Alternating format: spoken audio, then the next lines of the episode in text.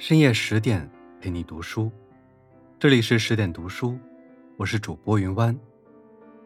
今天要跟大家分享一篇来自北方有家的文章。一八九三年十月十日，广东佛山的叶家又添了一位小少爷，取名季问。很久以后，他有个更让人熟知的名字——叶问。清末明初，佛山叶家可谓是真正的大富之家，光是家宅桑园就占据大半条街。叶问自幼便锦衣玉食，生活更是无忧无虑。可是让叶家父母担心的有两样：一是儿子大小格外体弱多病；二是体弱多病的儿子偏爱舞刀弄枪。于是叶父思虑再三。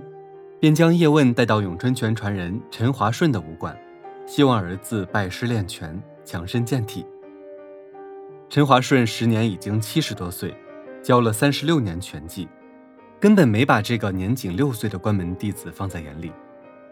可是叶问尽管身体瘦弱，却十分勤奋刻苦，而且展露出对咏春拳的痴迷兴趣，哄得老爷子特别开心。想不到，就是这名年纪轻轻的关门弟子，竟成为将咏春发扬光大的一代宗师。陈华顺教了叶问三年多，便与世长辞。但叶问与咏春的机缘刚刚开始。十五岁时，叶问去香港求学。当时的香港还是英国的殖民地，学校里外国学生常常欺负中国学生。年轻气盛的叶问忍不过。用中国功夫，好好收拾了那帮捉弄自己的外国人，踢翻了东亚病夫的侮辱。这让叶问声名大噪，也引起了一个人的注意。一位世伯点名要与他切磋，脱了长衫往茶几上一放，便与叶问吃起手来。手一搭，叶问就慌了。这人双手灵活柔软，他的绝招一经接触，便被人轻轻带过。他却连对方手脚什么动作也看不清楚，一个慌神就轻易被人撂倒。对方拎起长衫问叶问：“你已相当不错，是否想学得更好一点？”见叶问犹豫，又道：“我教你咏春拳不收学费，你学成后回到佛山，应是无人能敌。到时你只要告诉别人，教你的人是梁壁就行了。”原来此人正是咏春拳集大成者梁赞的二公子梁璧。机缘巧合，叶问从此开始一边读书，一边跟梁璧学习咏春拳。除了师傅的用心调教，叶问很愿意在武学上多思考。他不断将学校吸收的现代科学知识，如力学原理、几何角度去解释拳法，这让他的咏春拳展现出不一样的功力。甚至日后常有人怀疑他偷学别派武艺。等到一九一三年回到佛山继承祖业，叶问果然敌手难遇。后来他与清末外交官张荫衡的侄女张永成结为夫妻，夫妇联合，春风得意。如果人生有四季，四十岁前，他的人生都是春天。用其子叶准的话评价：少年轻狂，玩却闲游。这样逍遥快活的前半生，随着1938年日本人打到佛山，轰然停止。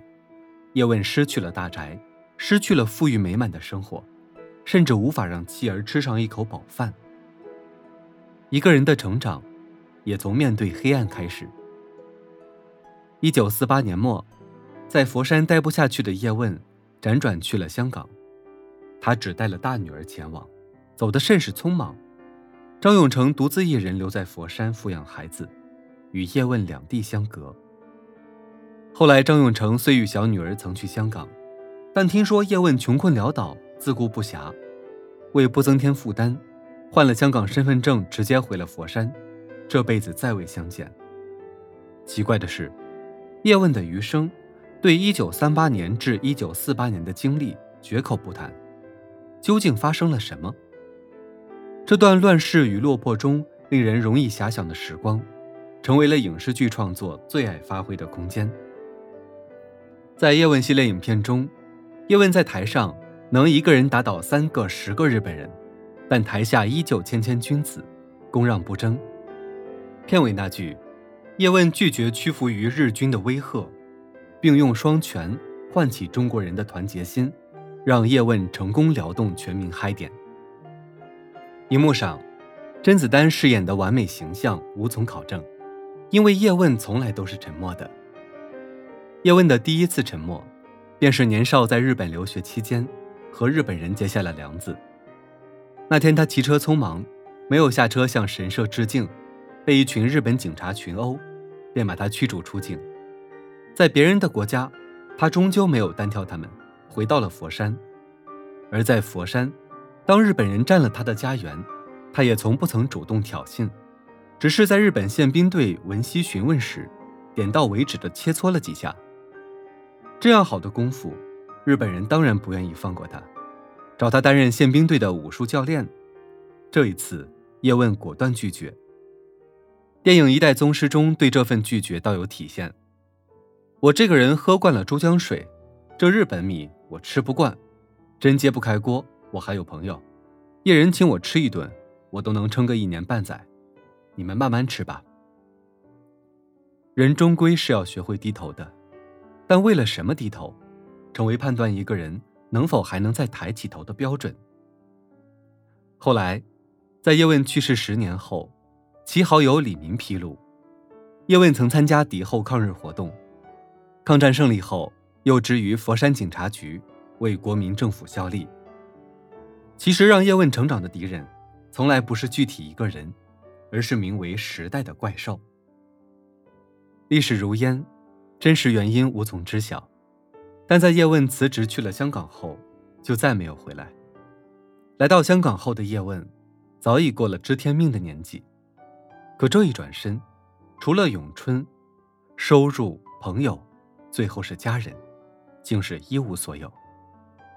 正应了一代宗师中那句：“我踏出这一步的时候，我以为有一天我还会回来，没想到那次是最后一面。从此我只有眼前路，没有身后身，回头无岸。”为了解决在香港的生计问题，从来觉得教徒弟很麻烦的叶问，接受了饭店工会理事长梁相的安排，在九龙的饭店工会公开传授咏春拳。不过，这位大师倒是很有个性，他为人含蓄，性格高傲，收徒弟有三不教：太笨的不教，不想浪费彼此的时间；喜欢耍小聪明的不教，偷奸耍滑的人不可能把功夫学扎实；太穷的不教，饭都吃不上的人，还是应该先把心思放在挣钱上。话虽这么说，但叶问教起徒弟来绝不苟且。咏春拳注重简单实用，所以叶问对初入门者的基本训练十分重视。日常练习多是让大家练拳套或是扯空锤，他在旁边多以意会，甚少言传。久而久之，弟子们兴趣全无。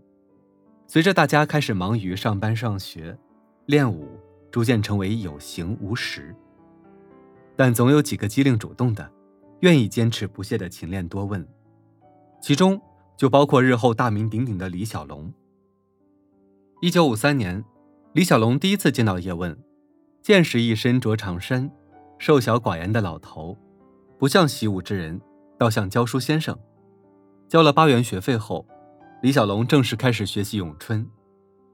有一天，叶问对李小龙说：“你命中有短命之相。”见他大惊失色，复解释道：“你腿脚天生缺陷。”相书中说是短命相，你以后为人处事定要刀藏锋芒，内敛克制。当时十几岁的李小龙不信天命，只信自己。从此，他每天对着木桩勤练不辍，硬是克服扁平足脚掌不能吸地的缺陷。后来还特意从美国回到香港，向师傅展示自己逆天改命。叶问很是感慨，便不再多说什么。而李小龙继续走着自己的路，他确实很有天分，还是个多面手。除了精通并创造各种拳术外，还擅长长棍、短棍和双节棍等各种器械。他的绝世才华和武术理念，都已超过了那个时代。李小龙显然想走得更远，他将武术带向好莱坞，带向世界，和他的老师一样，抬腿踢碎了东亚病夫的招牌。不一样的是，他面对的不再是几个外国学生，而是令全世界心服口服。他是电影明星，是功夫大师，更是永远的华人之光。可惜的是，李小龙以为超越了师傅口中的命相，却在1973年，在美国意外离世。年仅三十三岁。在他去世前的七个月，叶问也在自家沙发上安详离世。叶问去世之前，如同《叶问四》的结局一般，他在摄像机前亲自演示打木人桩。这是他在从前开馆授徒的时候从未有过的事。或许因为心有余而力不足，打到一半时，年近古稀的宗师突然停下，似在回忆。又似在休息。他继续打了下去，但还是未能完成一套完整的拳法。录像中的这一停顿，却直击导演王家卫的心脏。当王家卫看到这一录像时，叶问已经去世二十多年，但他似乎看到了一代宗师最后的心境：拼一口气，点一盏灯。要知道，念念不忘，必有回响。有灯，就有人。这是武林的落幕，也是后继的念想。